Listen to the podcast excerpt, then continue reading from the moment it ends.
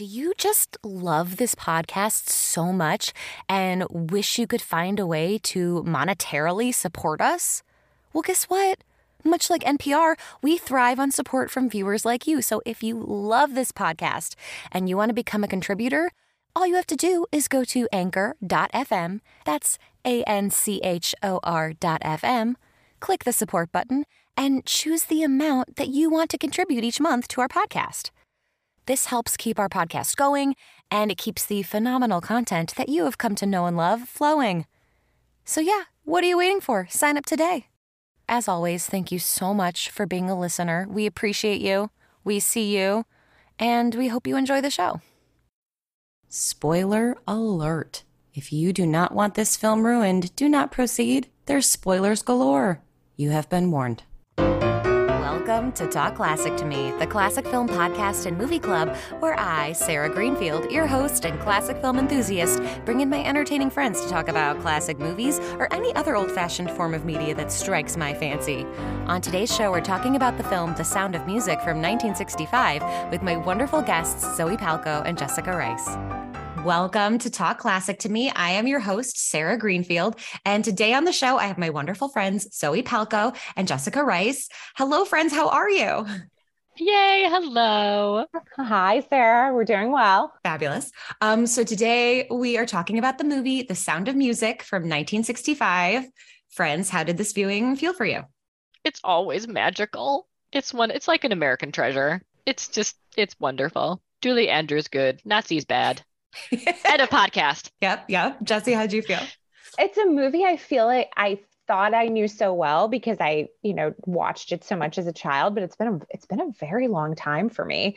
And I feel like the parts I always thought were dumb and boring, I now appreciate, which was kind of nice. That's a long movie though.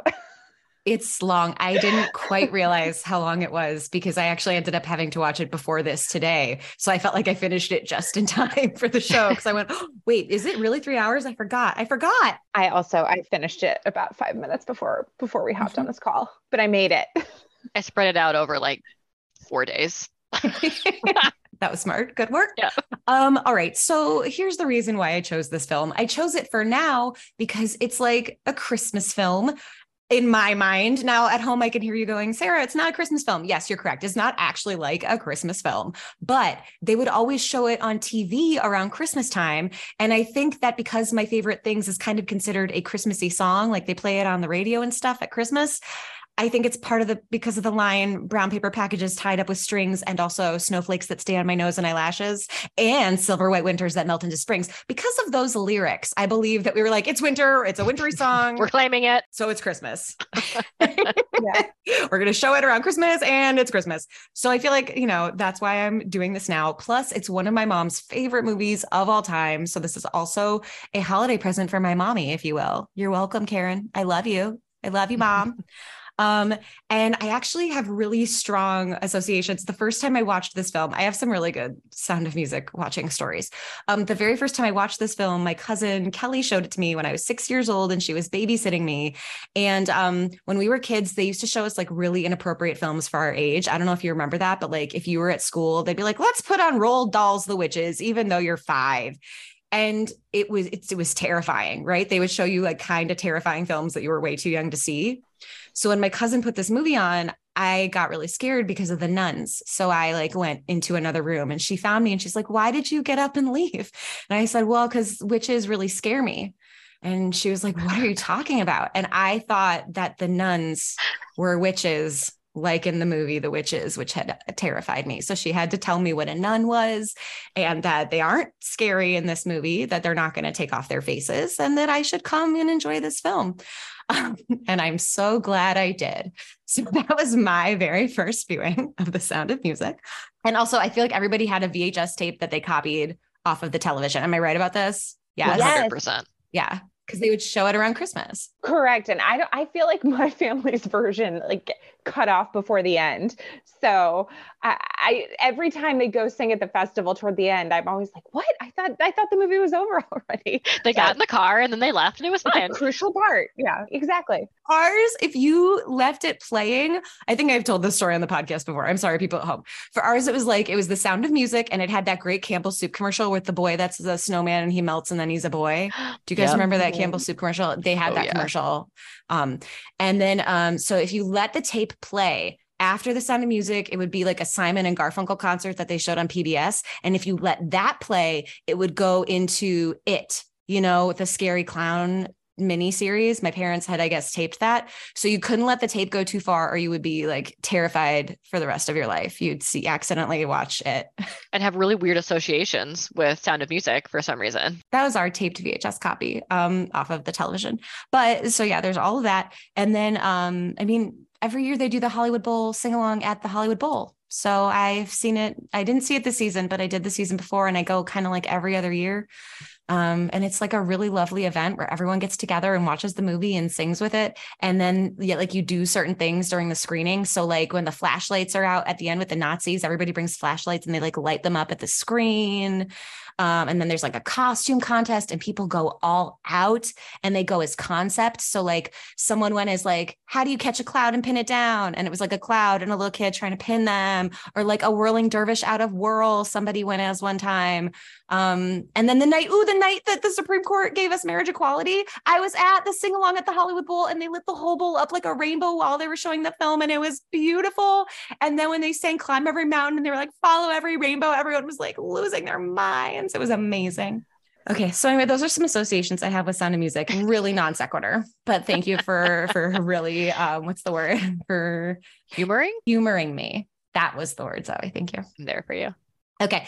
So here's a plot synopsis of The Sound of Music in case somehow you really don't know this movie at all. And that's okay. It's okay. But here's a plot synopsis. All right. So Sound of Music, picture it. I'm not actually sure what year it is. It might be 1938. It might be 1936. I actually don't know. Do you guys know actually what year the movie this It's movie just the golden in? Age of the third, the last of the golden age of the 30s. That's what the movie tells us. In Salzburg, Austria. Well, in the program they had said 1936, but then online it said 1938. And I was like, well, make up your mind. Which is it? I don't know. To be shutting down the borders, I don't know. Maybe my history like is failing me, but yeah, it felt like late 30s to me. Okay, so 38-ish, we're gonna say. Sure. Let's call it that. So late 30s, golden age of Austria. You know, the Nazis are rising to power, but we're not there yet, right? Because we are in the Alps with a woman attempting to become a nun. What do they call it? With a woman who's a postulate, Maria. And she is very lively and she just is so full of life and joy and she cannot contain herself. And so she doesn't really fit in with these nuns. And the nuns are like, we like you. Well, most of the nuns are like, we like you. One of them is like, you're a demon. But most of the nuns like Maria. And they're like, we like you. We just don't think that you belong here. Like, maybe you should try being out in the world. So they get her this gig as a nanny for Captain Von Trapp, who has 7 children, to which her response is 7. And I'm like, yeah, Maria, correct response. But you like children, Maria. Yes, but 7. Like, word, Maria, word. Accurate. That's a lot of kids. It's a lot of kids. Anyway, so she goes to be a nanny for them. And these kids are very precocious and they have, you know, gotten rid of 12 nannies before her with their antics. And the dad is Captain Von Trapp. Oh, and I should mention, by the way, Maria is played by the lovely and wonderful Julie Andrews, and Captain Von Trapp is played by Christopher Plummer. Okay, so those are them. And Captain Von Trapp runs his house like he is running a ship. He is, you know, still grieving the loss of his wife, and he handles it by like channeling his time at home into like not being fun and like having order and structure. And it's not great for his kids and it's not great for him, you know? So Maria shakes things up. He goes on a trip And while he's gone, she's like, you know what? I'm going to make these kids some play clothes. I'm going to teach them to sing. We're going to have an amazing time wandering the streets of Salzburg together, going to like farmers markets and stuff. And it's going to be amazing. And then the kids grow to love her and trust her. And she brings like joy into the house. So when the captain comes back with the Baroness, who he hopes to marry, he sees this change in his kids and hears them singing, and it changes him. And he's like, oh my God, I want to live again. Music is powerful and I have the gift of song. And so she like Maria single-handedly kind of brings the Von Trapps back to life. And one night they throw this big ball and the Baroness, who's a little bit of a manipulative schemer, is like, oh shoot, I see that the guy that I want to marry, because he's handsome and rich and I am beautiful and rich. That's the only reasons we really want to marry. She's like, shoot, I see that he's got feelings for Maria. I need to nip this in the bud. So she kind of manipulates Maria and is like, oh, do you have feelings for the captain? He has feelings for you. Cause she knows that Maria's like wants to be a nun and isn't totally comfortable with these feelings. So that freaks Maria out and Maria leaves. She's like, oh my God, do I love the captain? Ah, I think I do. So she leaves. She goes back to the Abbey just by leaving a note, not even saying goodbye. And everyone is so sad about it. Ooh, and I should mention, we get a classic intermission. We get an intermission, which is when you knew at home to switch the VHS tapes if you had the official, like purchased one, you know, because my cousin had the official one. You had to switch the cassette tapes at the intermission. And so the kids, they're bummed. They miss Maria. The captain can see it. Everybody's sad. The Reverend Mother, who's actually really good at her job. She's like a really good judge of character and gives really good advice quite frequently. She's like, Maria, what's up? What's going on? And Maria's like, I was feeling these really uncomfortable feelings. I don't know what they are. And the Reverend Mother is like, you're in love, girl. You're in love. And I'm going to have you face those fears and go back to the Von Trapps. I'm not going to just let you become a nun because I don't think that's what you really want. You got to climb every mountain till you find your dream. So Maria goes back to the Von Trapps and she's like, hi, I'm back. And they're like, yay, we're glad you're back. But she thinks that the captain is going to marry the Baroness. So she's really sad about it. And she's like, oh, I'll leave once you find other arrangements. And then the captain and the Baroness break up because the captain's like, I do love Maria. And the Baroness is like, crap, you can't dump me. I have to dump you. Goodbye, Georg. She leaves and he goes after Maria and they have like the cutest, most beautiful moment inside the gazebo of love. And as I call it throughout the film, it is the gazebo of love. That is where you go to fall in love, the gazebo. Anyway, so they fall in love. They get married in a very epic church service with like hundreds of people. And I was like, who are all you people? Who are you? Where were you this whole time? What's going on? A lot of people. Anyway, so they get married. They go on a honeymoon. When they get back, everything has changed. The Nazis have taken over. They want Captain Von Trapp to report as their like naval ambassador. I don't know stuff. Something seafaring. Seafaring. Yeah. A naval position, a big time naval position. And he's like, absolutely not. I'm not a Nazi. Nazis are the worst. I'm not one. And he's like, so to turn them down would be death. It would be fatal. They would kill us, but I'm not going to accept that because I'm not a Nazi. So they come up with a plan to flee the country, to go into Switzerland, which is neutral. And it's just over the hills. But the Nazis foil their plan because they're fucking Nazis and they're the worst. They're the worst. Hot take. Nazis are bad. Nazis are bad. I don't know. Some people today might be like, I don't know. And you're like, Nazis are bad, period, period. Okay. Anyway, they cover up like they're trying to escape by being like, well, we were just going to go sing in this local folk singing competition. What, you thought we were fleeing the country? No, we weren't fleeing. We were going to go sing as a family. And so the Nazis are like, well, we'll allow it to prove that like Austria is still Austria and that we have power over you. So they all go to the singing competition and they sing and it's really lovely. And then they manage to escape the Nazis. Well, first they have to go to the Abbey to get to their escape. And the Nazis go searching for them at the Abbey and they hide really well. But Rolf, who was dating Liesl, but then he became an asshole. Well, he was an asshole the whole time, but when he fully turned Nazi, he became full asshole. He's going to like give up the family like a monster because, you know, they would execute them. Didn't think that through, Rolf, did you? I don't know. Anyway, so Rolf is going to like call for the other Nazis because he finds the Von Trapps, and Captain Von Trapp is like, no, don't. You're not like them. And they make their escape, and Rolf does call the other Nazis because, again, he's an asshole. And then, but because the nuns were really thinking ahead, they took some parts out of the Nazis' cars, so the Nazis can't follow them in the car. And the Von Trapps make it to the hills of Austria or Switzerland, and they climb into the Alps, and they are free. And that is the story of The Sound of Music, with the beautiful musical numbers written by Rodgers and Hammerstein, and sometimes just Rodgers. And it was based on a real story in a real book about the real Maria Von Trapp and the Von Trapp family singers, minus the love story, because I don't think they were really in love in real life. So that's The Sound of Music, everybody. Let's discuss. Let's break this down. Wait, they weren't in love in real life? Yeah, I think in real life, it was just like, yeah, we got married, but like he was very old and she was a lot younger. And I think it was just kind of like, yeah, we're married, but it wasn't like, you know, Christopher Plummer and Julie Andrews in a gazebo, you know, it wasn't like, you're my soulmate, now let's smooch. It wasn't like that. They also made like a lot of money performing, right? Like they were like a real professional, like this is our thing. They were like all into it. Like in the movie, Georg was all like, my children will not perform in public. And in real life, he was like, no, let's perform in public. Let's get that Monet's. He had a little bit more Max in him than we would like to realize. Yeah.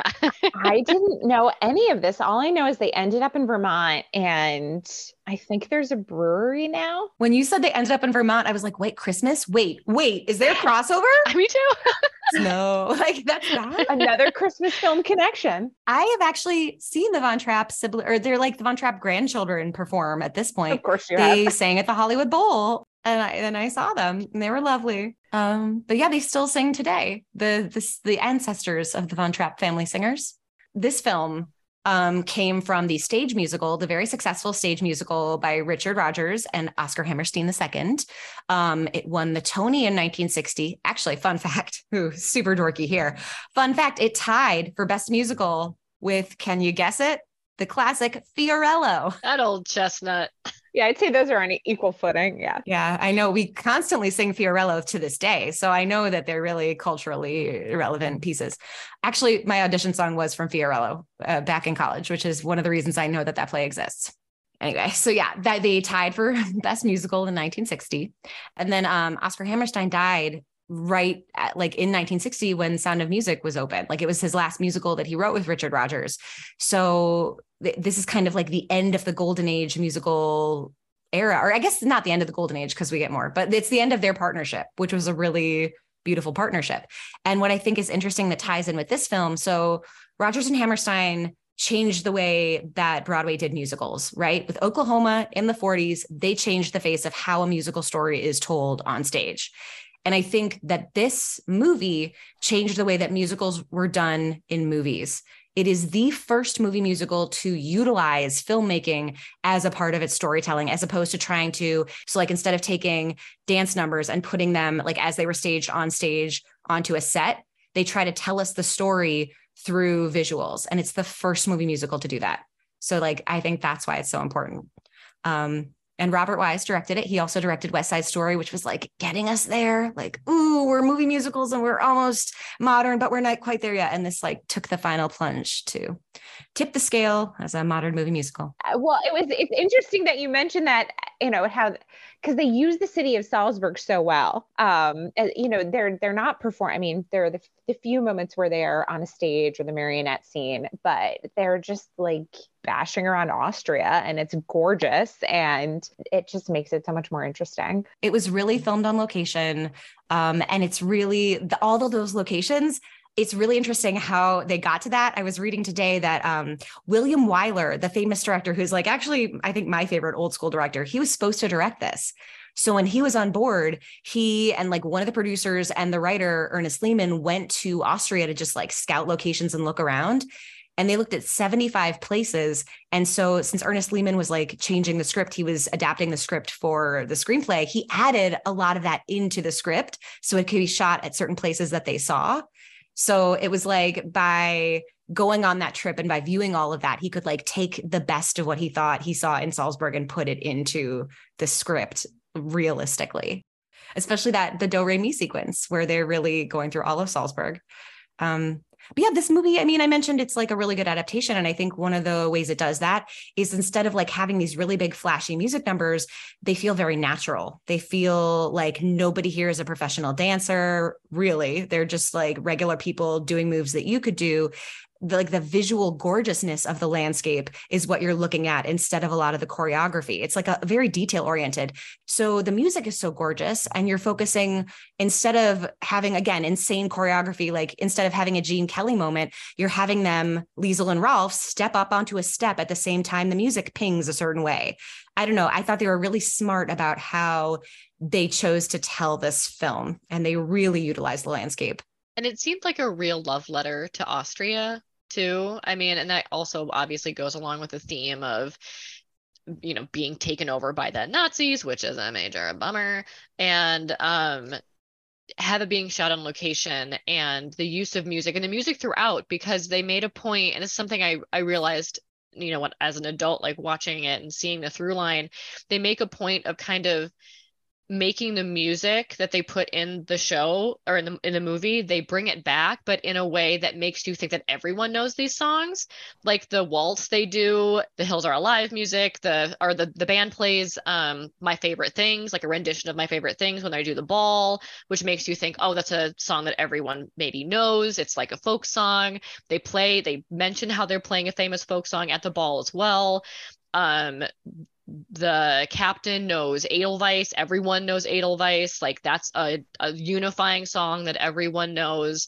So I feel like they do a lot of cool stuff with incorporating the music in the society that is Austria, with the surroundings, then showing off Austria. It's like a love letter to Austria, which makes it like it hits you that much harder when you realize that Austria is gone and the Nazis have taken over. Like that's more of a loss that you feel because they've sewed it through the entire film, which I think is really cool. Well, and something I read today was that Austria was not okay with them hanging the Nazi flags up, even just for the film. They were like very not okay with it. And I was like, okay, good. So like lesson learned there at least. So they had to, I think they only had them hanging in the one scene in a public area. And I think I heard they used stock footage, but I don't know that that's true. But yeah, I was like, okay, good. So like Austria at least is like, no, not even for a movie. We're not even joking here. But also you mentioned they weave this music through, but I think that's also a testament to how melodic and gorgeous the music is, because we can hear the same song 3 or 4 times throughout the musical and still enjoy it each time. And they just change it a little bit each time so that there's something new to focus on within the music. It's really, really, really well done, almost like it's done by the masters of the genre. I don't know. And then something else that was really cool, I know I keep saying like, oh, it was a really great film adaptation of a stage play. But what I think they did really well was they reorganized the songs in a way that made more sense in the film than they do on stage.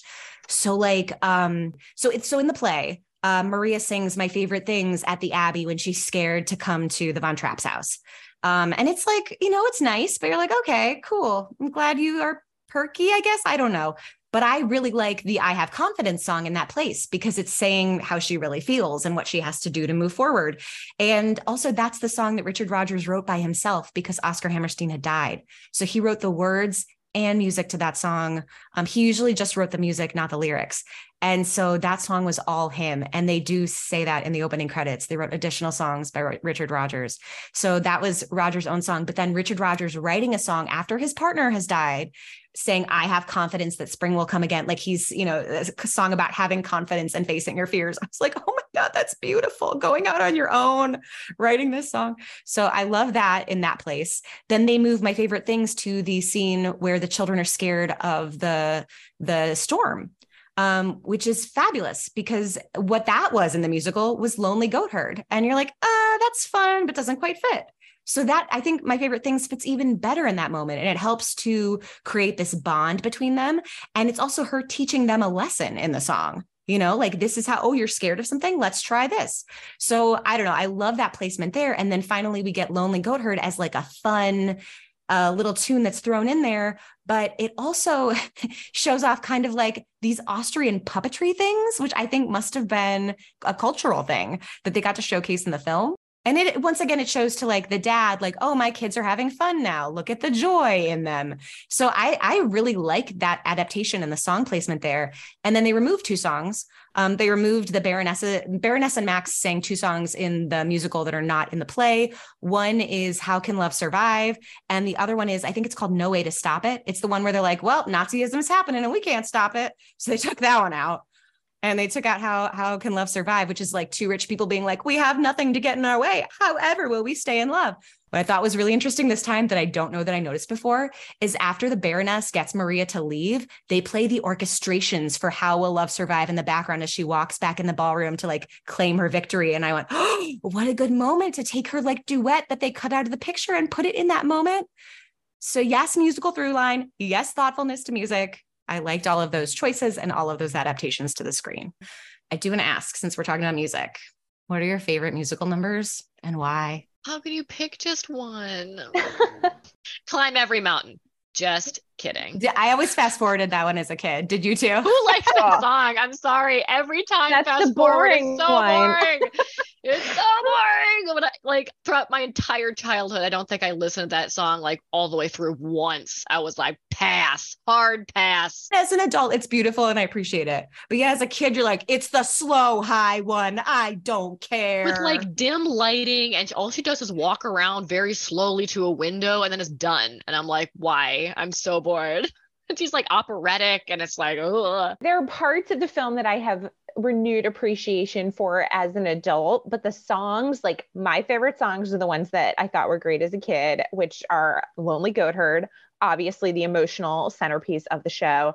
And I mean, I like always like wanted to be Liesl. So 16 going on 17, which has not really withstood the test of time, but also is like a personal sentimental favorite for me. It's a good song. That's what's hard. Like it's a good song. It's written by geniuses. It's a cute moment.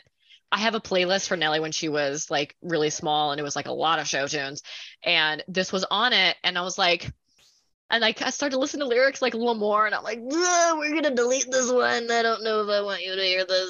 Your life, little girl, is an empty page that men will want to write on. It's so patronizing, but the gazebo of love and the cute choreography and the rain, I still love it. The way I justify it now to my like feminist self is that the lyrics, like they're so awful and it doesn't really work, but like to me, it helps justify and like still enjoy the song is that Rolf is a little shit. So he says all these awful things because he's a Nazi little shit. And I'm like, well, all right, you're a misogynistic little shit. And you're saying little misogynistic little shit things. So I'm like, all right. It's a lesson. It's a lesson. And also I love how if you, again, this is like not the intention of the filmmakers at the time, but like, this is what I tell my little feminist self is that she was like, oh yeah, what do I know of those? Like, what do I do? And while she's coming on to him, while she has like agency coming on to him and he's like, no, no, no. And then she gets mad and she like wants to walk away and then whatever. It's like, all right, you have agency, like you're playing the game, which I like appreciate. There's like, you can grasp at some straws in it. I am so on board with this interpretation, Zoe. Yes, I completely agree. I'm going to just rehash this. Yes. So what you're saying is that because Rolf is a shit Nazi asshole, what he has to say doesn't really count and is not valid. And so she is learning this lesson. Like this is her first time falling in love. And so even though, yeah, she's the one, she's instigating it. Like she wants this, she's attracted to him. She just wants to get kissed. Like that's what she wants. She has an objective. Mm-hmm. She meets that objective by the end of the song. Hell yeah, she does. She's 16. But so like, yeah, realizing like, oh, maybe these romantic feelings I have for you aren't like everlasting love. Maybe this is just like fun attraction. And maybe your ideas kind of suck and maybe you're terrible. So yeah, I really like that whole backstory of it. I do want to say, when I was young, 16 going on 17 was like my favorite for the reasons we're saying. She's wearing this really flowy dress and turning a lot, and she's got great dance moves. There's not a lot of like solid choreo in this film in terms of like the classic old Hollywood choreography. And so I think this number is the closest we get to that besides The Landler, which is like actually a real dance I looked up today. I guess that's real what they were doing. And I was like, whoa, that's really complicated. Congratulations. Wow. But yeah, 16 going on 17, old Hollywood dancing vibes. And it's a magical moment. They're in a gazebo. There's rain. The music's beautiful. It's a first kiss. I like all of that. So I think that's what makes the number so special. And I really appreciate your take on Rolf, because that's my new take on Rolf. So that's I love it. Thank you. How I justify. Mm-hmm. I like it. We were throwing shade at Climb Every Mountain. What I did appreciate this time with Climb Every Mountain. So I think in the past, if this was a musical number before this movie, it would have been a close up of her face the whole time singing. And so what I thought was great was that it's about Julie Andrews hearing what she has to say. We are focused on Julie Andrews the whole time, who is not singing. So I thought that was a really cool way of shooting something. And it would have been like really new and high tech at the time. Like no one does that. No one shoots things kind of in shadows and in the dark. Like the person singing isn't even getting attention. What? It's because it's not about her. It's about Maria and Maria's journey. And we're focused on Maria. And then we get that really pretty golden window shot. Just because they were like, and now your award for being selfless in that song. Here's your gorgeous window shot. So yeah, I will say that I did appreciate that about this particular time around viewing. Let's dig into some more songs. Goat Herd was also one of my favorites. I think Kids and Puppets, like, oh my God. And the baby puppet is my favorite. When the little baby puppet comes out and goes, lady odaloo, I love it every time. And then when they have puppet choreography and when the puppets jump at the end, and that's the ending when they're like, da da da da da da da, yeah. Oh, and they all jump. I love it. It's great. It's so good. Those puppets are amazing. I mean, it really gives you false hope. Like a bunch of amateur, 12-year-olds couldn't maneuver this marionette. As a daughter of an amateur puppeteer growing up, thank you, Muriel Palko. That is some very hard things to do. I mean, they had the little band and like their cheeks were, moving in and out as they blew on their tuba. Eyebrows were getting me. I was like, how are they doing the eyebrows? Artistry. Yeah.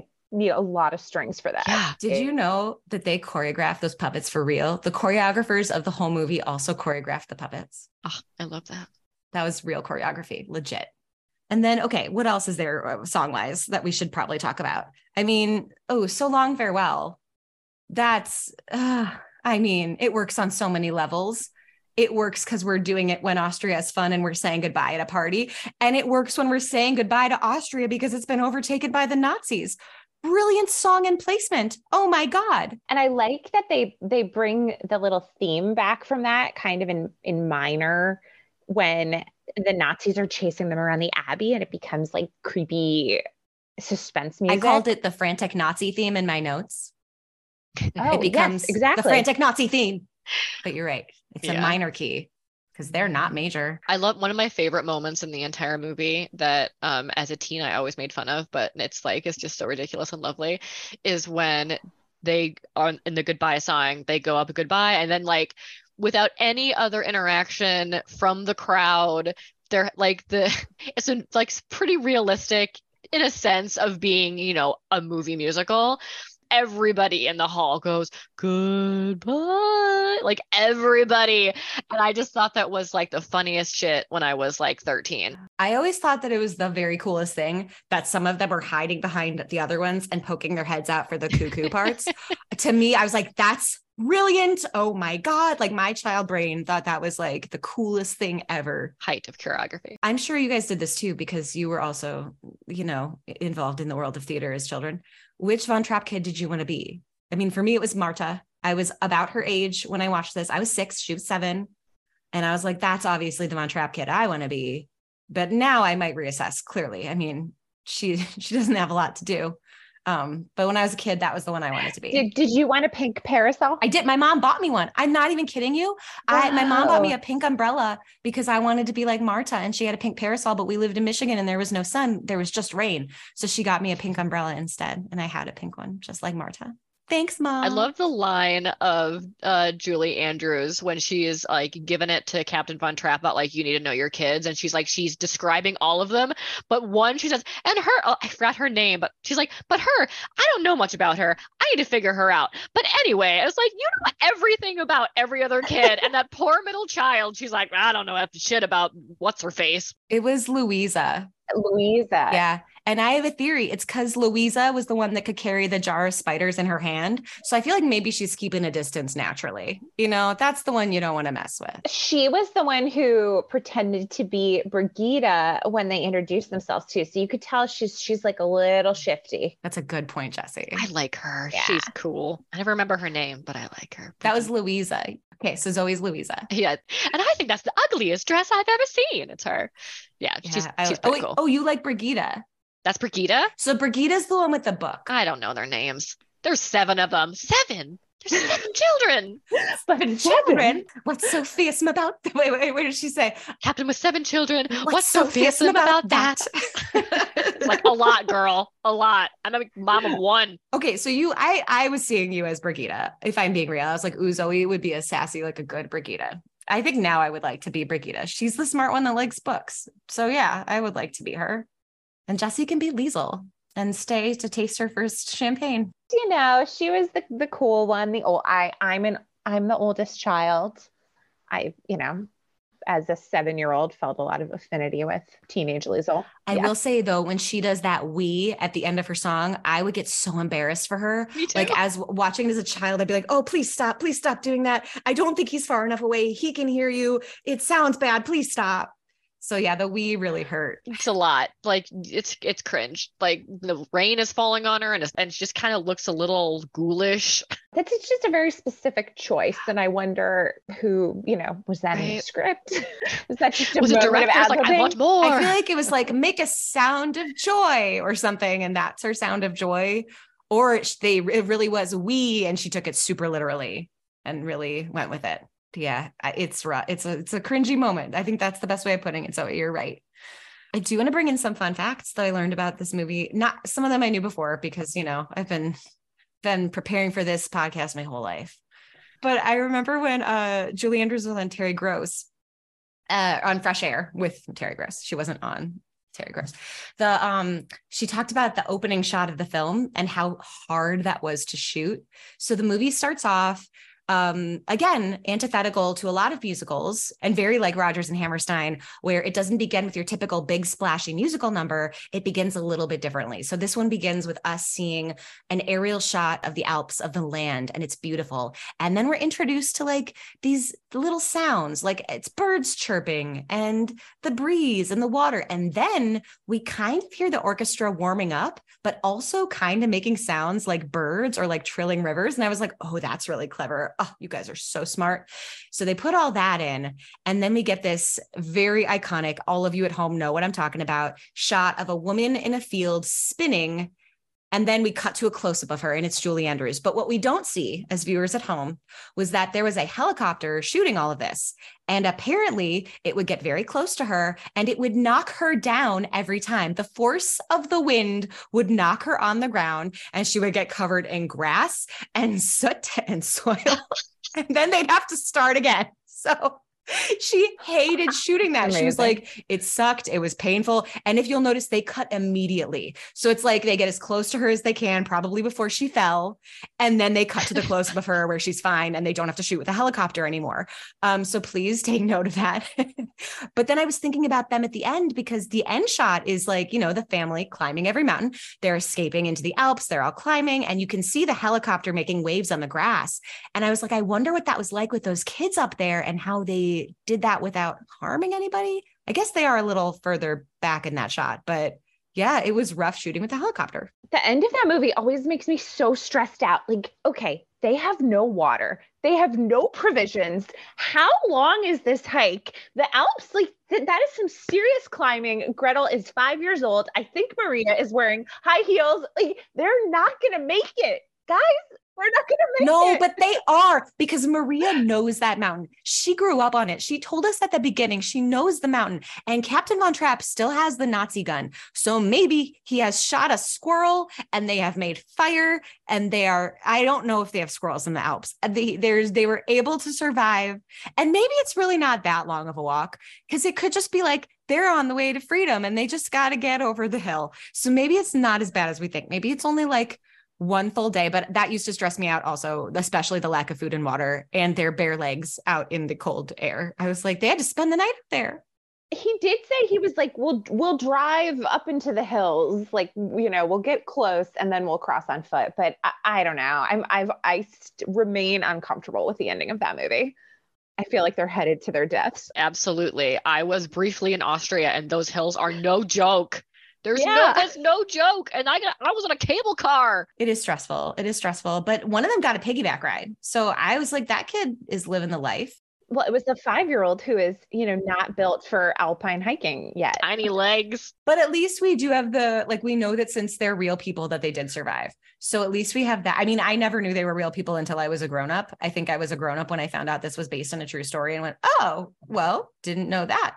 But now I'm like, okay, you know what? They did it. So it's fine. We're all fine. We don't have to worry about dehydration and animals killing them. Oh, there's dubbed voices here. And, ooh, this is really fun, you guys. So apparently the voices of both Captain Von Trapp and Peggy Wood were dubbed. I was surprised by the Christopher Plummer one because it seems really natural. It seems like it's him singing, but apparently it's this guy named Bill Lee who did a lot of Disney stuff.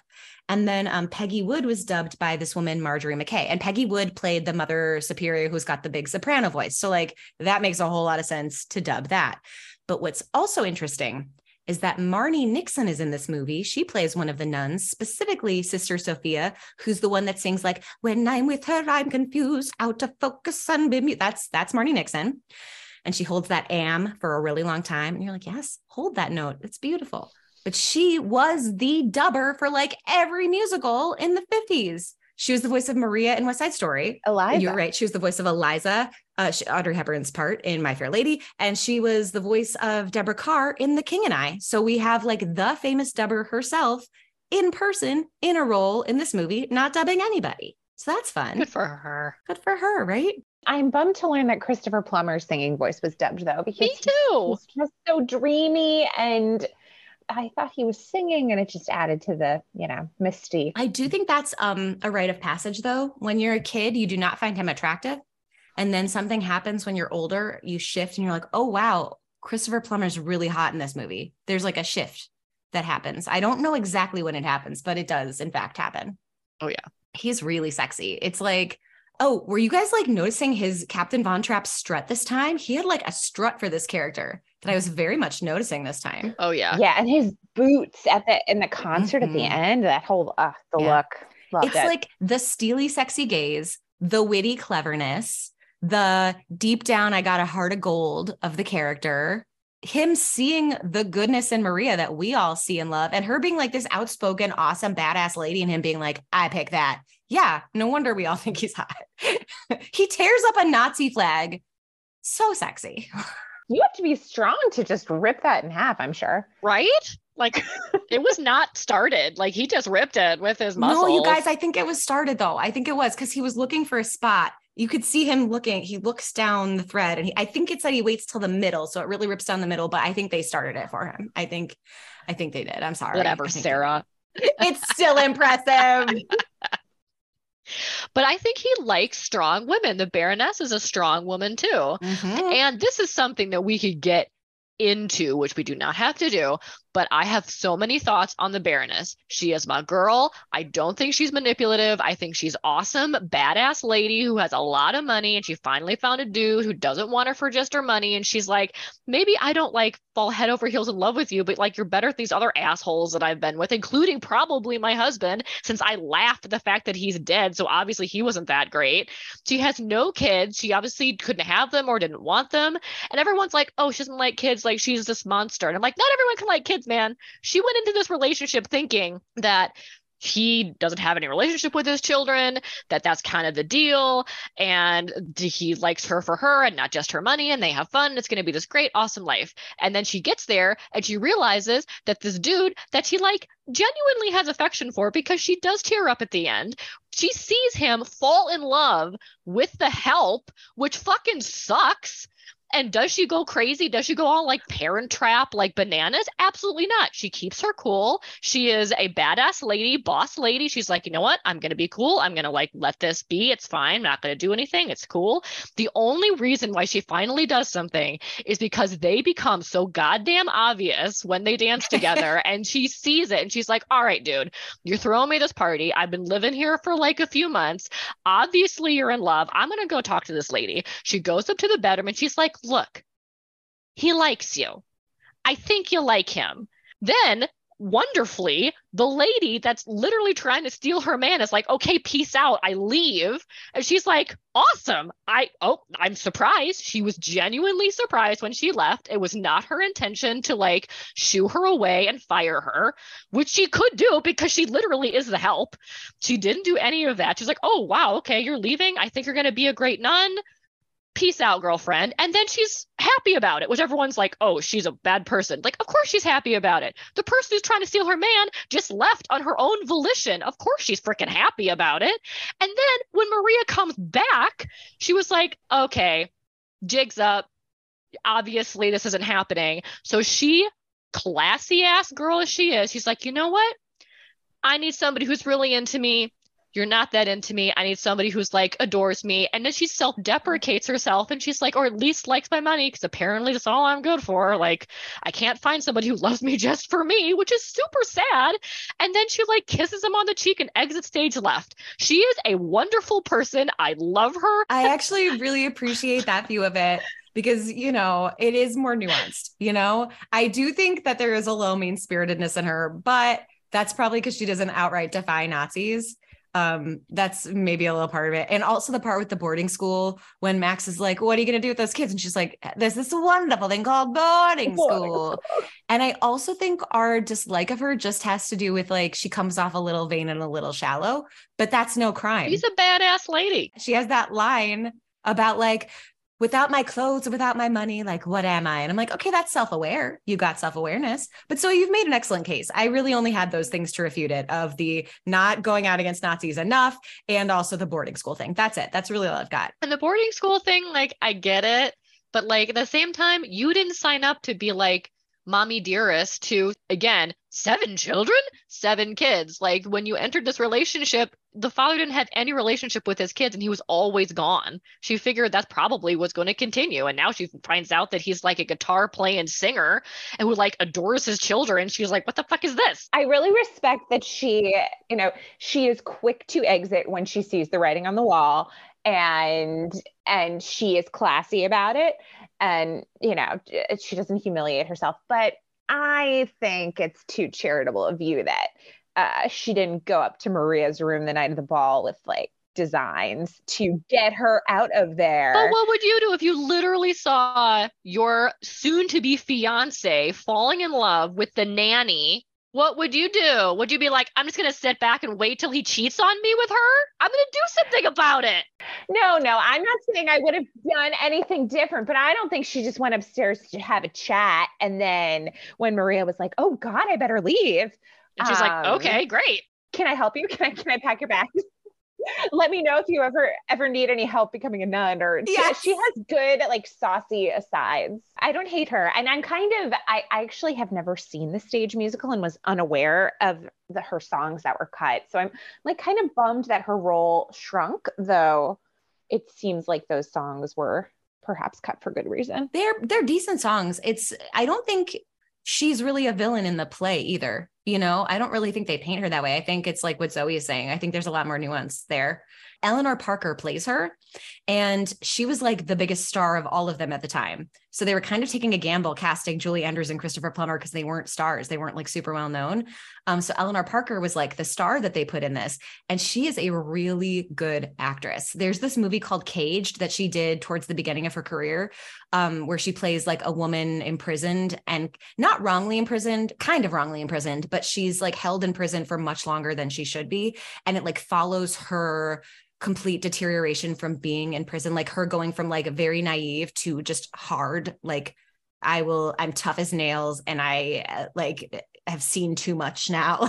And you watch her performance and her transformation in that, and she's wonderful. So she's a really good actress. And that's why it's really funny to me that she makes this character choice of I'm really breathy and I talk really quickly for some time. She does this breathy, quick talking thing.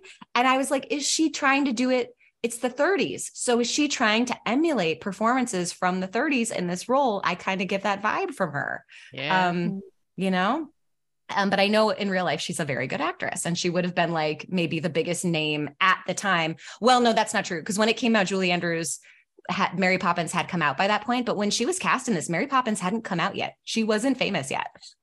They took a chance on her. Was Julie Andrews in the original stage production? She was not. Okay. Oh, I'm so glad you asked. So Julie Andrews' big break on Broadway was in a musical called The Boyfriend. And then she got My Fair Lady. And then she did Camelot, and she was in the TV Cinderella that Rodgers and Hammerstein did. So she was the originator of those songs on her voice, those famous songs, In My Own Little Corner. So yes, so she had been a Broadway star. She does Mary Poppins. I forget which one of them had seen her. I almost feel like it was the screenplay writer, or I forget. Someone saw the dailies of Mary Poppins and they were like, this girl's a star. She's amazing. We need to scoop her up for this part before she signs any contracts and anyone takes her away. Because originally they were thinking Shirley Jones and maybe Grace Kelly. They were like, can we get her to come out of retirement for the part of Maria?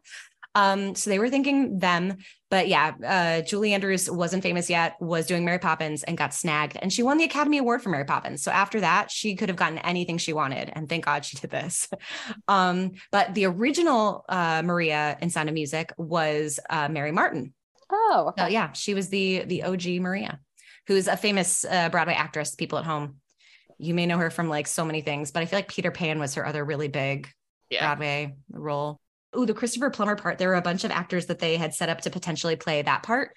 And it was Bing Crosby. Bing Crosby would have been in his 60s. Just want to point that out. Yul Brynner, Sean Connery, Richard Burton. They were all up for the captain. Robert Wise really wanted Christopher Plummer. He'd seen him in a show on Broadway. He went after him and was like, please. And Christopher Plummer was like, no, I don't want to.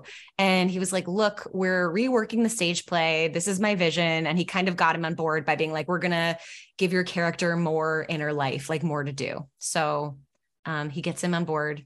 I think the same pitch was given to Julie Andrews too. I think they were like, look, we're changing the stage play a little. You're going to have so much more to work with. This is my vision.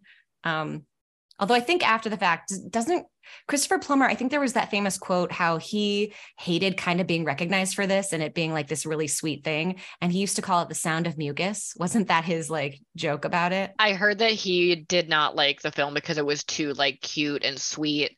But he said the reason why he enjoyed his experience working on it is because working with Julie Andrews was a dream. Yeah. Because it's Julie Andrews and she's amazing and American treasure. And they're great together. Yeah. They have great chemistry. Yeah, they're both excellent actors. I think Julie Andrews is a great actress and she can sing. She's perfect. Although when I was a kid, the acting choice of her touching her head all the time used to bother me. And I used to be like, why are you touching your head? Why? I used to think that if you had short hair, it's just what you did. There is that moment in My Favorite Things where she looks very frazzled and grabs her head. And I still don't get that at all. But otherwise she's perfect. I don't either. I think it's just I've got to think of more things.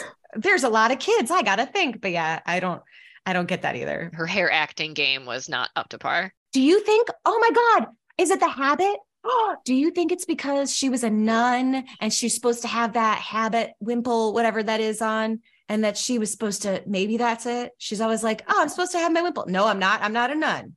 I don't know. Too much credit. You're giving her too much credit. Really reaching. It was a character tick, I guess. We love her. Oh, this is a side note, but I did read that the little girl that played Gretel almost drowned in that boat scene when the captain brings the Baroness home and he's like, where are my children? And they come up in the boat and the boat tips over.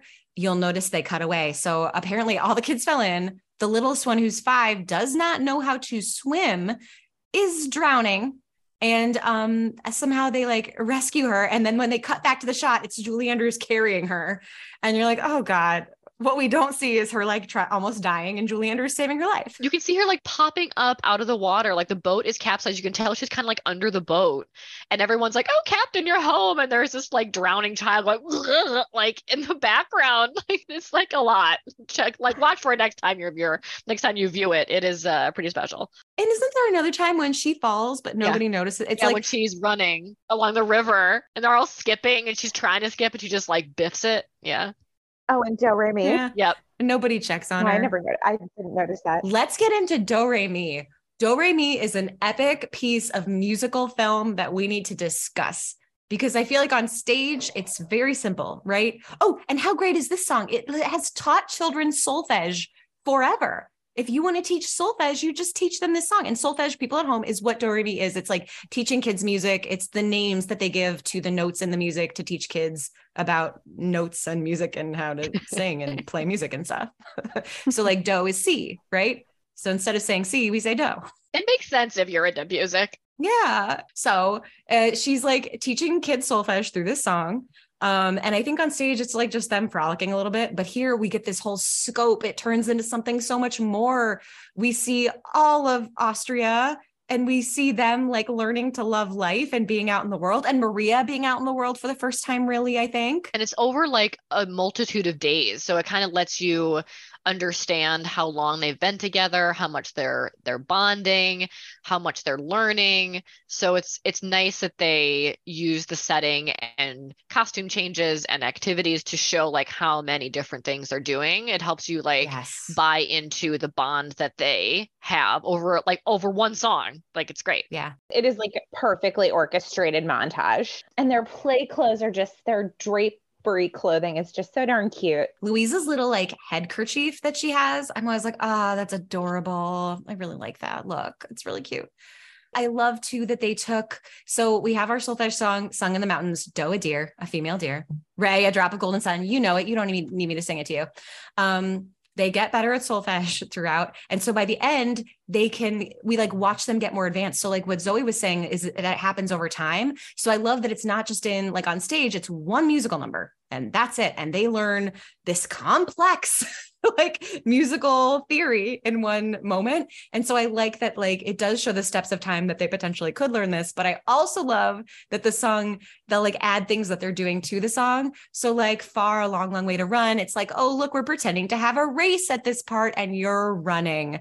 And then I do love them showing the music through steps, literal, like, so it's not just like notes or steps, but that like we're on steps and we're showing you how music works on steps. And then we have the classic, like them walking around the fountain.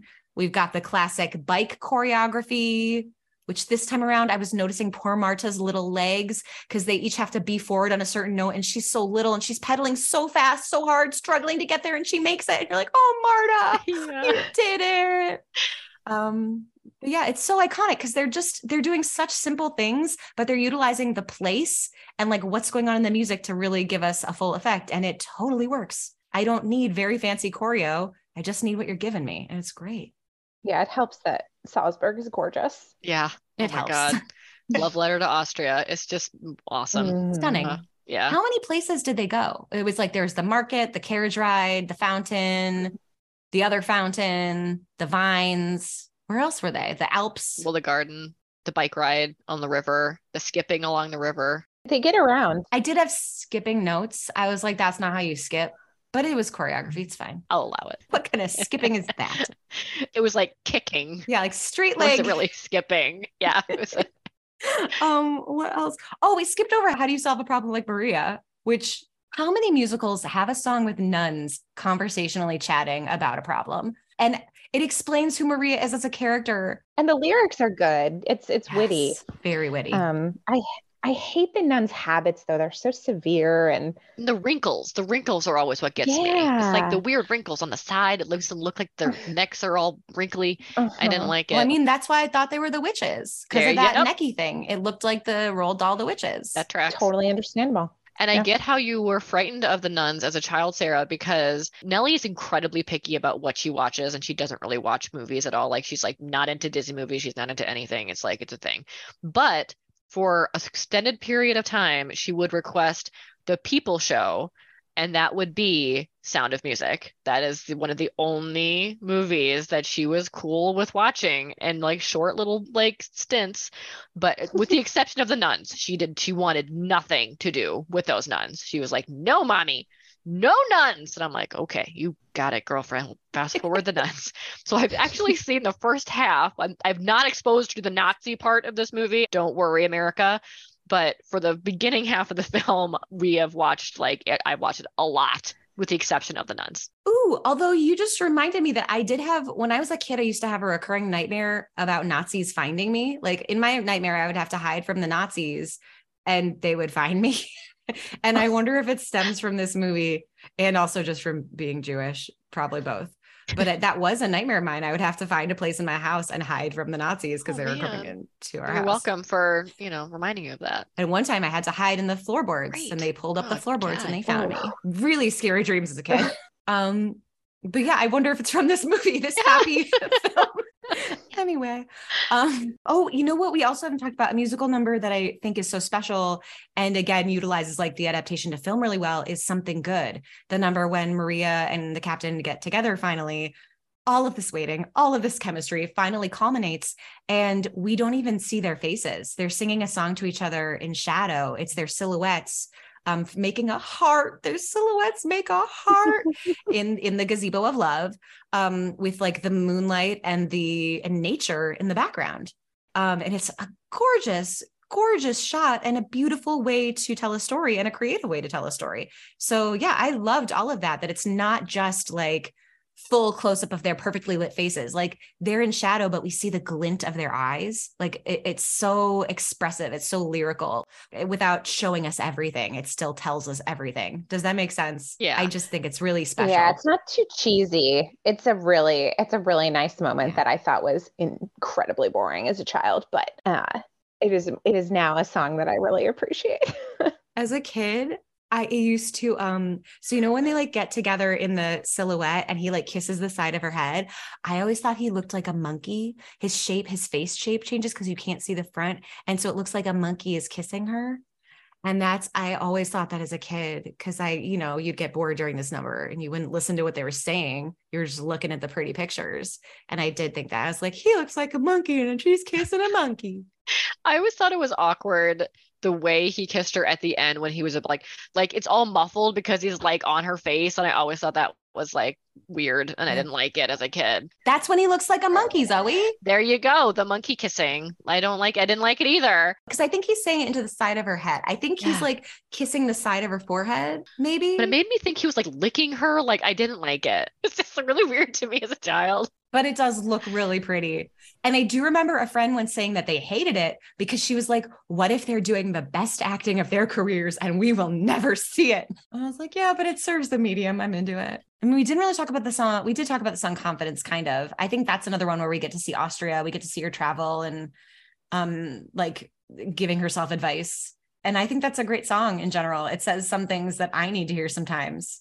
She's like, you know what, while I'm showing them, I'll show me that I have confidence. And I was like, yeah, I do that too. I need to do that too. Thanks, right? Maria. It's like the positive affirmation song. Like, I feel like it's such a wonderful, like Maria has it going on. Like speaking of, wicked childhood, so we get to know that she had this awful upbringing. She had this, was not happy, struggled, whatever that is. I didn't go into it, but we know that she had a really hard childhood. She didn't end up like, wanting to be a nun, which, doesn't necessarily mean you had a hard childhood, but like she was trying to find family that she doesn't have otherwise. So something went on. She's like this wonderful person because she has the tools that she's using mentally to like get her out of hard places. Like she's obviously had to do that in the past. And I like how this song is like, it's such a reflection of why she's the person that she is, because she came from hardship and but she was able to talk herself out of it. She talks about her favorite things to get her out of like depression or sadness. She has positive affirmation songs about confidence to get her out of hard situations. Like she's this really cool lady who, mental health wise, like good job. Like she's doing well. I'm realizing now she's such a dichotomy because she has so much world wisdom. Truly she does. Like what you were just saying, she knows how to pick herself up when she is feeling down, like mental health wise. She's really great at that kind of stuff. But it's so interesting that she is so outspoken and so honest and so able to like stand up to the captain and not be afraid of him. But then at the same time, she like wants to be a part of this institution that will shut her up, that won't let her talk, that won't let her sing. And I just think that's so interesting because I'm like, well, what did you see there, Maria, really? Because she's like, well, when I saw the nuns, what did she say? She's like, I wanted to be like them. You know, I saw them singing and taking care of people. I saw you singing on the way to mass. And yeah, like it seemed like a beautiful life. And yeah. To which like the, like what mother something, I don't remember. Abbott. Reverend Mother. Reverend Mother's like, that doesn't mean you're ready for this life. But Jessie said her real name, Mother Abbess. You were right, Jessie. That's her real name. That's actually one of the only aspects of her character that I feel is pretty tenuous. Like, what the hell is this girl doing in a convent in the first place? I don't buy it at all. Well, and why does she so desperately want it? Because it's like, you have to squish all these parts of you that are wonderful. And also they were like, she's singing in the Abbey. And I'm like, you were just singing in the Abbey. How dare you? Let her sing, man. What do they do all day? They can't sing. They can't dance. They just pray in the dark. They pray a lot, I guess. In darkened studies. It's not a good fit for Maria. No, not a good fit. No, and all I can think of is that like she came from this horrible upbringing. She has no family whatsoever. She has no profession. She saw some women together. They looked like they're fed. They're singing. Okay. It's a safe place. It's a place where you can have security. Yeah, she says, like, don't send me away. Don't send me away. This is my home. This is my family.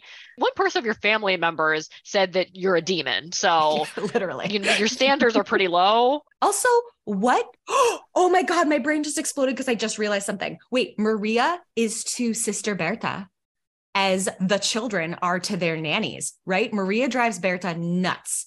And we don't really know why Berta hates her so much because we're like, Maria's lovely. What a gem she is. But Berta is like, no, I hate her. She's a clown. She's a demon. She's a headache. You know? So like, you're like, oh, what happened here? Because everyone else thinks she's kind of fun and she makes her laugh and stuff. But yeah, so I was just realizing that like, oh, so Maria must be to her what the children were to their previous nannies. So Maria like has experience with like annoying people and so therefore can understand what the children are going through and what that's like. Yeah. How old is Maria? Do they say? Is she like early 20s? I would assume. Because I was like, how old is the captain and how old is Maria? I mean, if she wasn't in the real world, like she wasn't in quote unquote the world as they mention, like she was a child. And then my impression is she immediately went into the Abbey when she like came, like got kicked out or whatever. So she's like maybe 20 then. If she like went from 18, if she's been in the Abbey for like 2 years or so, she might be like 20. So she's only 4 years older than Liesl, maybe. It's somehow it works though. Like it's the love story is believable and her as a mother figure to Liesl, you know, it's all fine. I do think, I mean, I can't imagine Bing Crosby as the captain, but like you could have gotten away with an older captain probably. Yeah. And pulled it off without being too skeezy, but this was the right choice. Yeah. Yeah. I agree. Yeah. Well, and Mary Martin was a little older too. So Maria wasn't necessarily written as someone that's very young. Mm-hmm. But yeah, you're right. It doesn't feel skeezy. I think it's because they fall in love with each other for each other. It's like they bring out something in each other and it's like more of a mental connection. Oh, the line she has in the song, somebody kind who touches your mind will suddenly touch your heart. So you're like, okay, they fell in love in not a shallow way. It was a very, a deeper kind of love that is beyond their age difference. I mean, talk about a fantasy, that conversation that she has with her 16-year-old daughter of like, just wait a couple years. Wait a year or two. You're 16, you fell in love, you had some heartache. Yeah, just don't go back to that pool. Just wait a couple years. And the 16-year-old is like, okay. Great, Mom. Thanks. Great talk. Yeah. She also so like world weary, you know, she's like, you know what, this happened to me. And I'm like, no, it didn't, Maria. This literally never happened to you. Yeah. You never had a crush until your crush was on God. And then you broke up with God when you left the Abbey. Like, this is your analogy. Wait, but this is something that Maria does, because she does this earlier too, when she just gets advice from Mother Abbess about like, you have to face your fears, right? And so she goes back to Von Trapp's house and she says to Liesl, well, Liesl, you have to face your fears. Like, she's known this advice the whole time. And so it's just what she does. She learned it yesterday. Yeah, I immediately assimilated this. She's like me when I learn something new. I'm like, ugh, you have not known this the whole time. So I got that a lot, but that's what Maria does. So I feel like she's like, I'm really good at giving advice. So allow me, even though I've never really lived it. Oh, something I did notice this time that I thought was cool is when Captain Von Trapp is saying like poetry to the Baroness, it's very similar to the lyrics of The Sound of Music. So I was like, oh my God, him and Maria are meant for each other because they like express themselves in similar ways. How cool is that?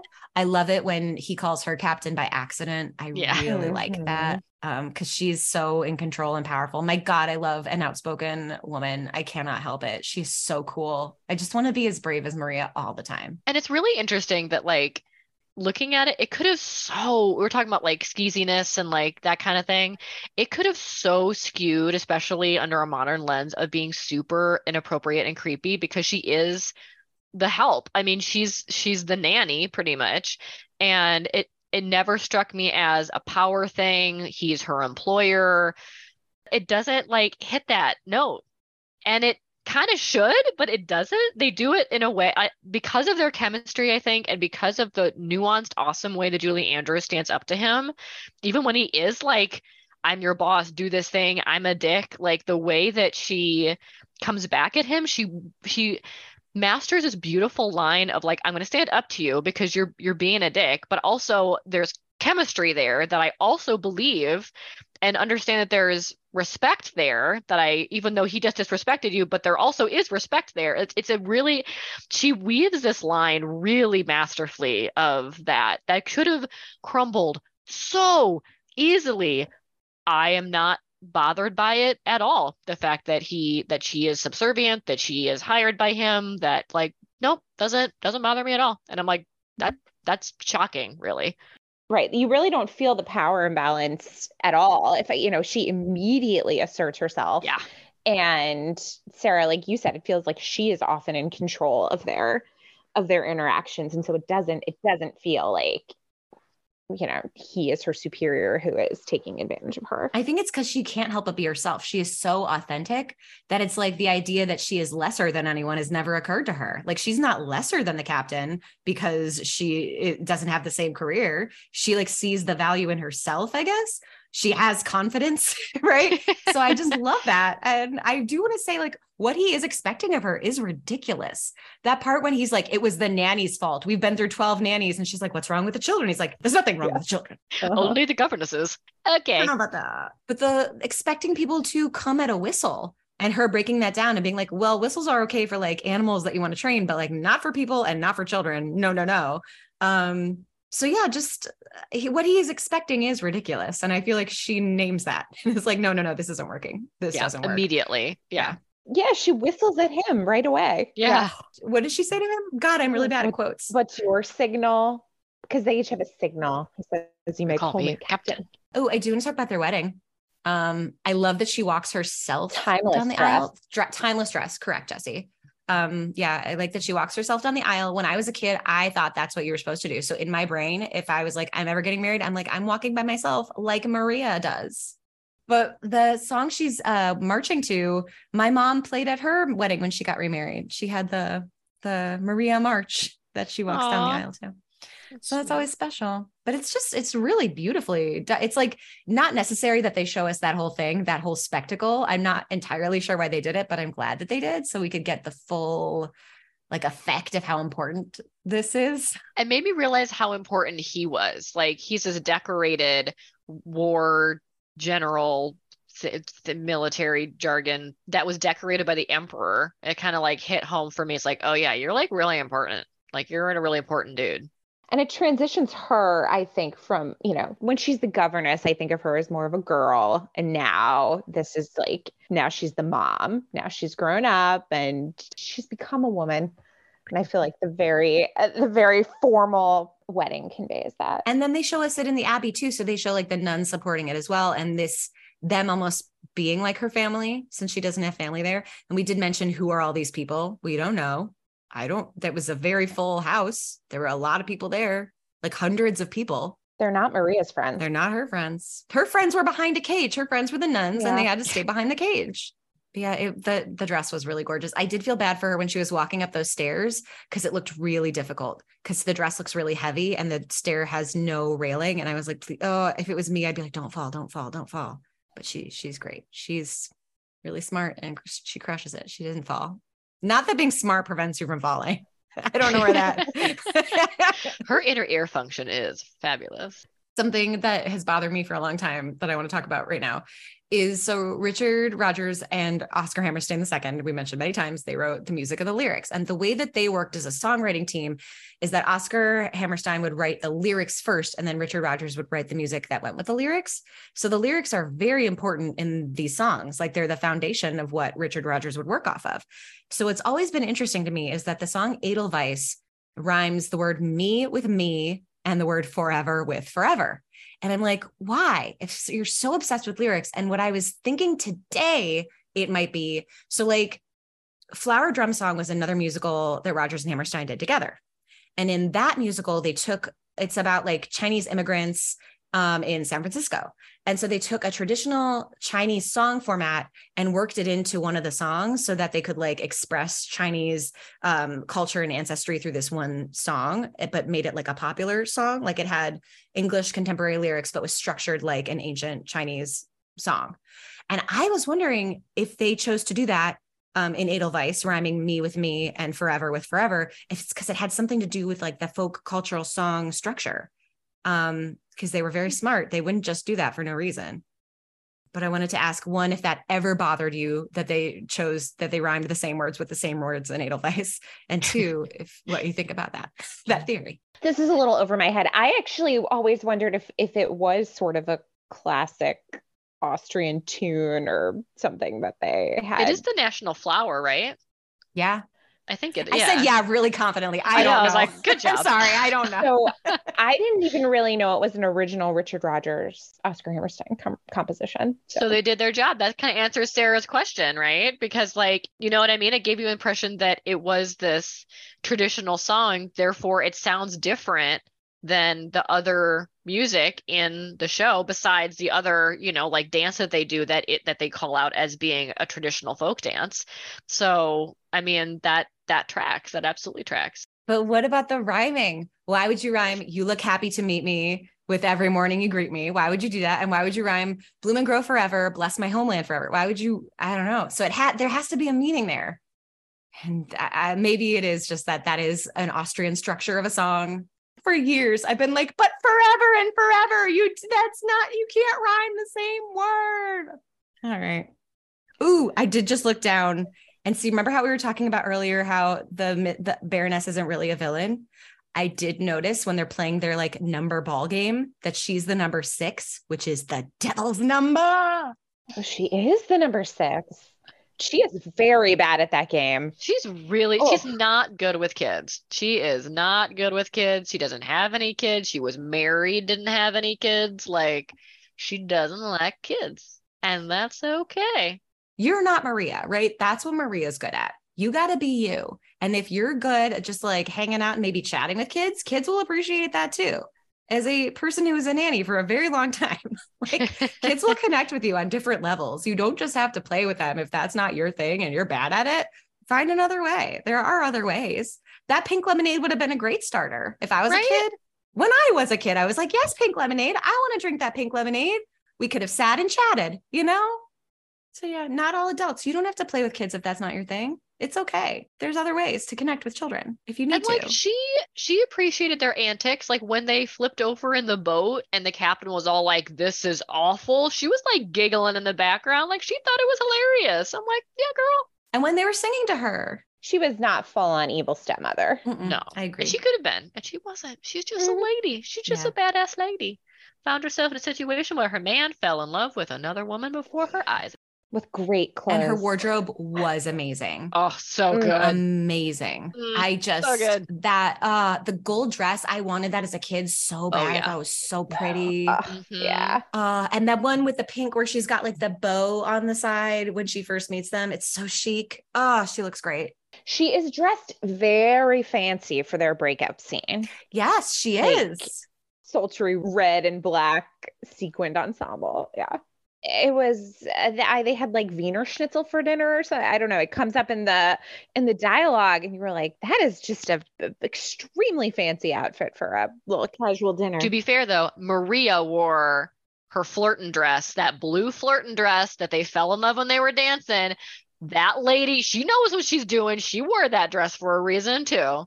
They each wore their finest goods to outlook each other. I did love Maria's dress, her fancy dress with the puffy sleeves. I remember liking that as a kid and thinking like, yeah, that is a really nice dress. Those sleeves are flowy. I dig it. You didn't like it?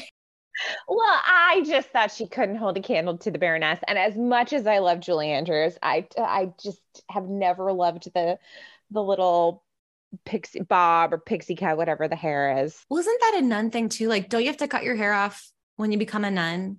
Isn't that a thing? It's probably more comfortable under that hood. Yeah. Also, this has bothered me my whole life. In the song, How Do You Solve a Problem Like Maria? They cite that she wears curlers in her hair under her wimple, right? Right. I'm sorry. Yes. Her hair is very short. How do those curlers fit? Riddle me that. They don't is the answer. And also, like, what does her hair look like after curlers? Like, it'd be a crazy helmet thing. Like, it wouldn't be a good look. Oh, also this time around, I had never noticed this. Captain Von Trapp's hair changes after he falls in love. After they get married, he starts wearing it like a little looser. Like it was kind of more slicked back before, but then he's got like a man kind of like wave curl to the side thing. It's like looser. Fabulous. I was like, aw, that's love. You're different now. You're laid back. Wait, no, the costumes. Can we though? Like, I love when Maria starts looking really good. Like when she wears, I think the first time she looks really good is when she wears the beige dress in the market with that fancier hat of like she had the crappy hat when she came to their house at first. And this is like the fancy version of that hat. Yep. I think that's when she starts to look really nice. I love all of her like corsety Austrian striped dress. I love the striped dress. And when she's in the wagon, that's like one of my favorite things of her. It like fits her like really, really well. I loved that one. The rest of them were just peasant clothes to me. Oh, I like the one where she's doing the Ländler and it's got like it's like cream with the little spotty things on it. It looks like fun. I'd wear it.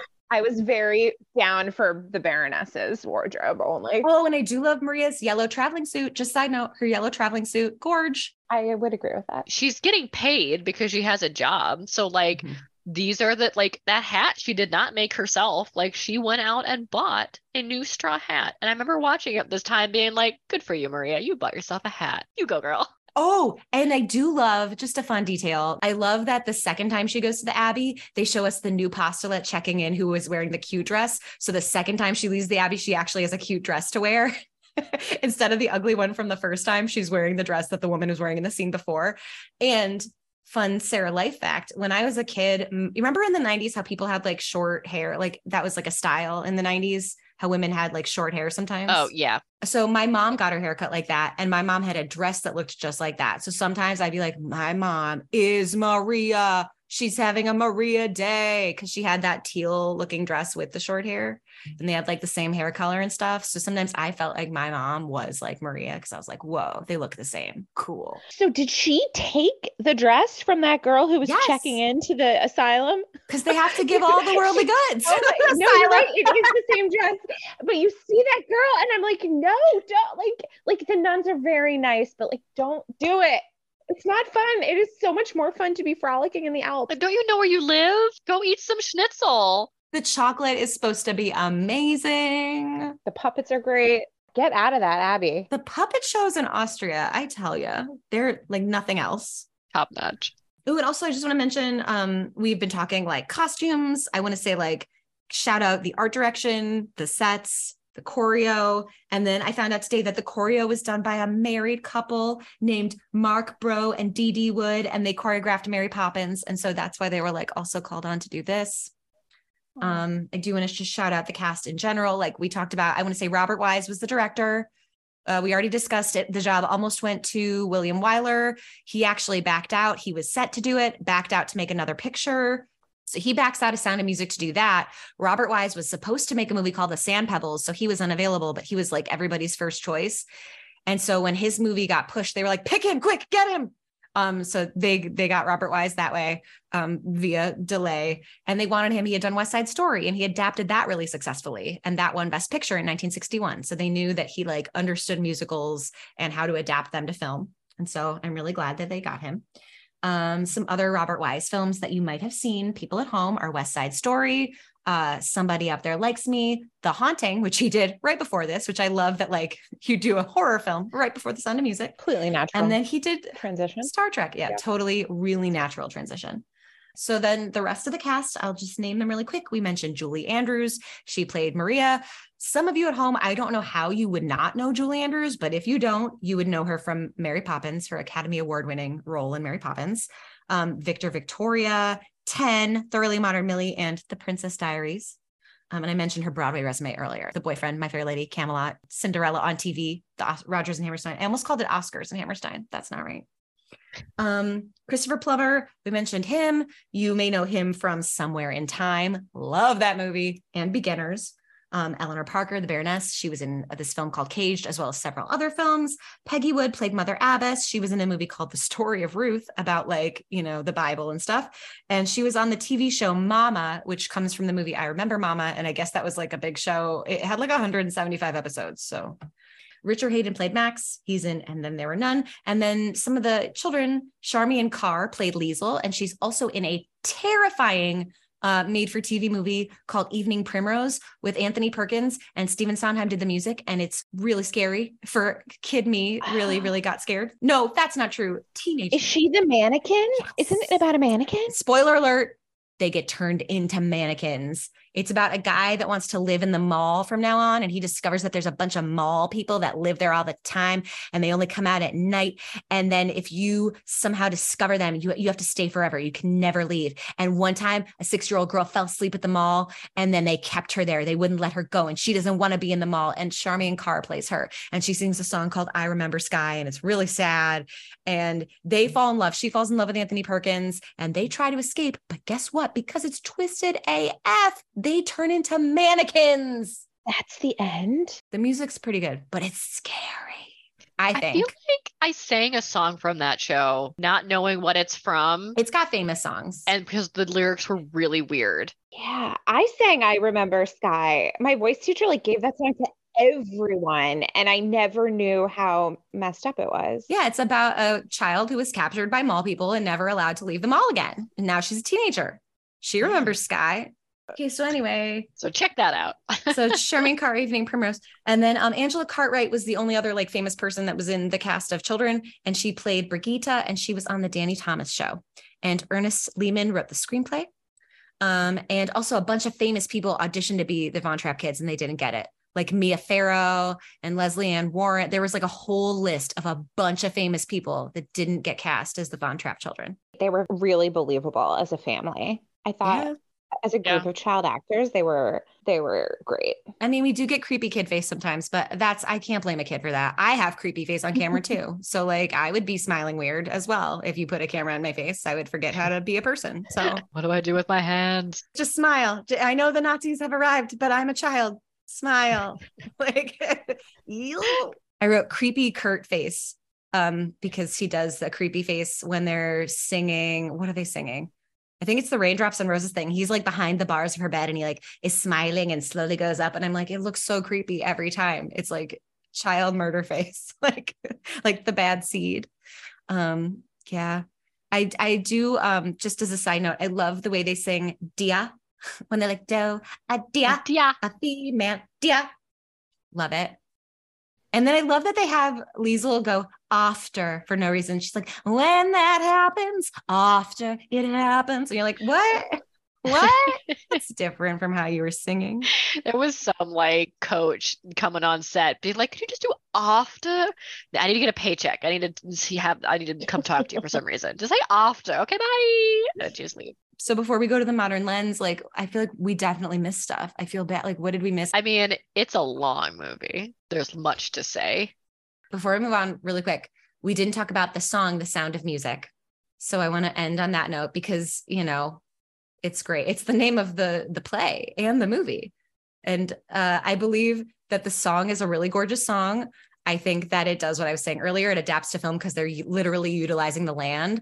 Like, we're learning things about Maria. We're learning that she's adventurous, that she's carefree, that she appreciates nature. Like, we're learning a lot about her, but then we're also focused on the land. Like when she does that loop through the trees as she's singing about the trees. And when she's like walking by a brook, you're like, oh my God, this is so beautiful. It's such a great way to start the film. And then it also encapsulates like what the whole thing is about. Cause the whole play is about like how music can bring you together and change you in so many different ways, right? It brings a family together. It briefly brings together that country for that moment when they're singing Edelweiss together. So it just shows the power of the sound of music, but then it's also just this gorgeous little song. So I love like the arching metaphor of all of it. It's just a really beautifully lyriced song. Yeah. And one more thing before we go, something that I miss about musicals of yore. I don't miss the lack of representation. I don't miss a lot of stuff, but I miss how melodic old musicals were, because I feel like a lot of musicals today are all very belty and everything is poppy and belty sounding. So it's just like, I'm yelling at you and this is what I'm singing and I'm singing the whole time. And I'm like, that's great. But what I want is like something really melodic that doesn't need to be the most difficult thing in the world to sing. It just sounds beautiful and it expresses something. Because I think now it's like, we have to have it be really challenging because that's the feat. That's what people are paying to see. I'm like, yeah, but I'd be cool with like a really gorgeous song and a really good story. So I kind of love that about this, that it feels like a lot of people could sing these songs, you know, maybe not Julie Andrews songs, but you can sing along with them, but they're melodic, they're thoughtfully lyricked, and they're very expressive and they tell a great story. And I'm just a big fan. And it's withstood the test of time. And I think that's a big indication of that. I wonder how much, like what trends survive, right? We won't know that for a long time, obviously. But I think there's obviously a reason why a movie, like a movie musical, like Sound of Music, has withstood the test of time and under the lens of today, which is, you know, we look at stuff much more intricately, with much more education, with higher standards, as we should. But even with all of that, we look back on this movie and still like love it. I think that says a lot. Obviously it has its shortcomings, like which we've talked about. Well, and which we're going to get into in the modern lens in a moment too, anyway. I think this one deserves the classic status that it has. It has it all. And it's such a great personal family story. And then you also have the, you know, dramatic heft with a Nazi subplot there too. And it's timeless. So we are now heading into the modern lens portion of the show. What does not hold up? I mean, we mentioned some basic stuff like lyrics wise, there's a little bit of misogyny at times because that was like the thing in the past. Some lines that stuck out to me are like in 16 going on 17, basically everything Rolf sings to her, but your life, little girl, is an empty page that men will want to write on. Pretty icky. And then the other line was the one about you're someone's wife and you belong to him. And you're like, oh no, you're your own person. So no, you're nobody's belonging. I mean, obviously there's like no diversity. There's no people of color in the film. There's nobody that's not like non-binary. It's like very gendered. It's because that's, you know, it's the past. There is no representation. And I do think it was funny this time that I was watching it and I'm like, so you're in Austria, but you're all British. Okay. And some of you are American. Okay. And then modern lens stuff that you're just noticing now is like the Nazis. Like, I think one of the reasons this held up is one, because it's feminist, and two, because it's anti-Nazi. And so to see like Nazis kind of rising up in the world again, it's a little bit shocking, but you're also like, at least this movie says it's bad under all circumstances. So we've got that. Yeah. And movies about hating Nazis are always welcome. Heading into the double feature portion of the show. If you liked this show, check out other movies that are similar to it or that will pair well with it. So I actually have a really hard time with this. So I went with different categories. I was like, okay, big families that sing. 7 Brides for 7 Brothers.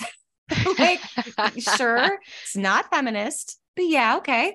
And then I feel yours, mine, and ours is like a giant family coming together. So I was like, oh, that might be fun. So those are like the big family versions of it. If you're going for a musical, I mean, there are several Rodgers and Hammerstein movie musicals. I actually don't think that they have translated their work. Like, this was the best one that they translated. I wish they had done better adaptations of the other ones, because I feel like they didn't quite adapt very well. I loved the Hugh Jackman Oklahoma that we used to be obsessed with, Zoe, that PBS one. So like, maybe check that one out. But yeah, Rodgers and Hammerstein musicals, or just good old fashioned musicals from the golden age, like My Fair Lady, The Music Man. If you want the more modern musicals that kind of followed this and took the lessons from this, I would say Fiddler and Cabaret are two great examples. A Fiddler on the Roof, sorry, in case you needed to hear the full thing. I also felt like random movies that are like adjacent to this are like The Parent Trap, because I was like, kids pulling pranks, getting their parents together. It's the 60s. And then Sister Act, because like, what are the nuns doing all day? Let's watch Sister Act and find out. Yeah. And then I feel like for Julie Andrews, you got to check out Mary Poppins and Victor Victoria. To me, those are like her top films. And then for a more modern film, I felt like Jojo Rabbit was a very like a cool newer film that was like, hey, Nazis are fucked up, right? I love that movie. That movie is so good. I also wrote down Annie for one of the like old school musicals, especially because it's just like kids singing.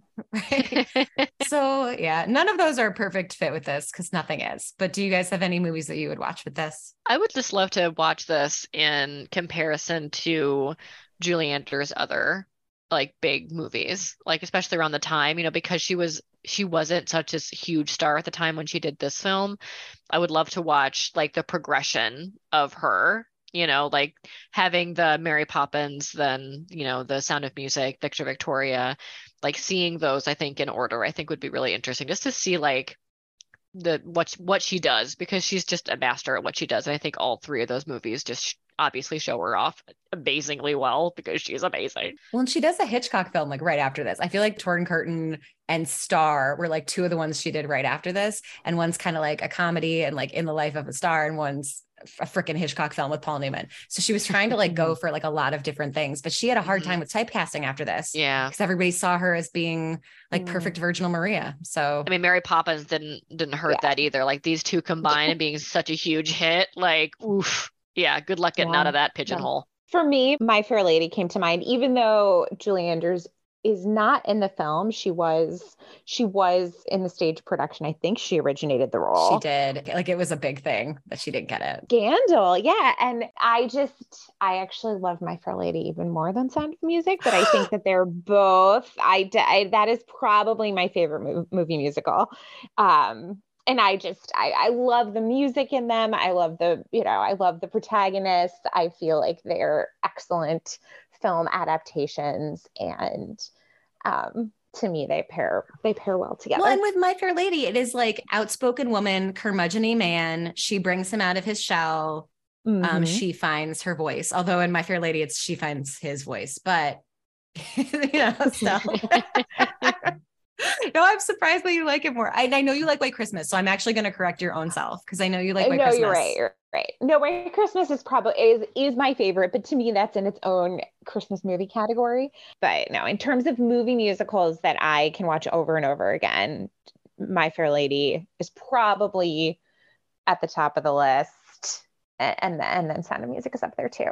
So I think of them often, going hand in hand. Thank you both so much for being here. It was such a delight to have you on the show. Thank you, Sarah. Thanks everyone for listening. And happy holidays. We will see you next year. This is our season finale of season 6. So next year we'll bring you season 7. But happy holidays in the meantime, and happy New Year. And thank you for listening to Talk Classic to Me. And we will see you next time. You have been listening to Talk Classic to Me with Sarah Greenfield. That's me. My guests this week were Zoe Palko and Jessica Rice. They will be featured on our Instagram page.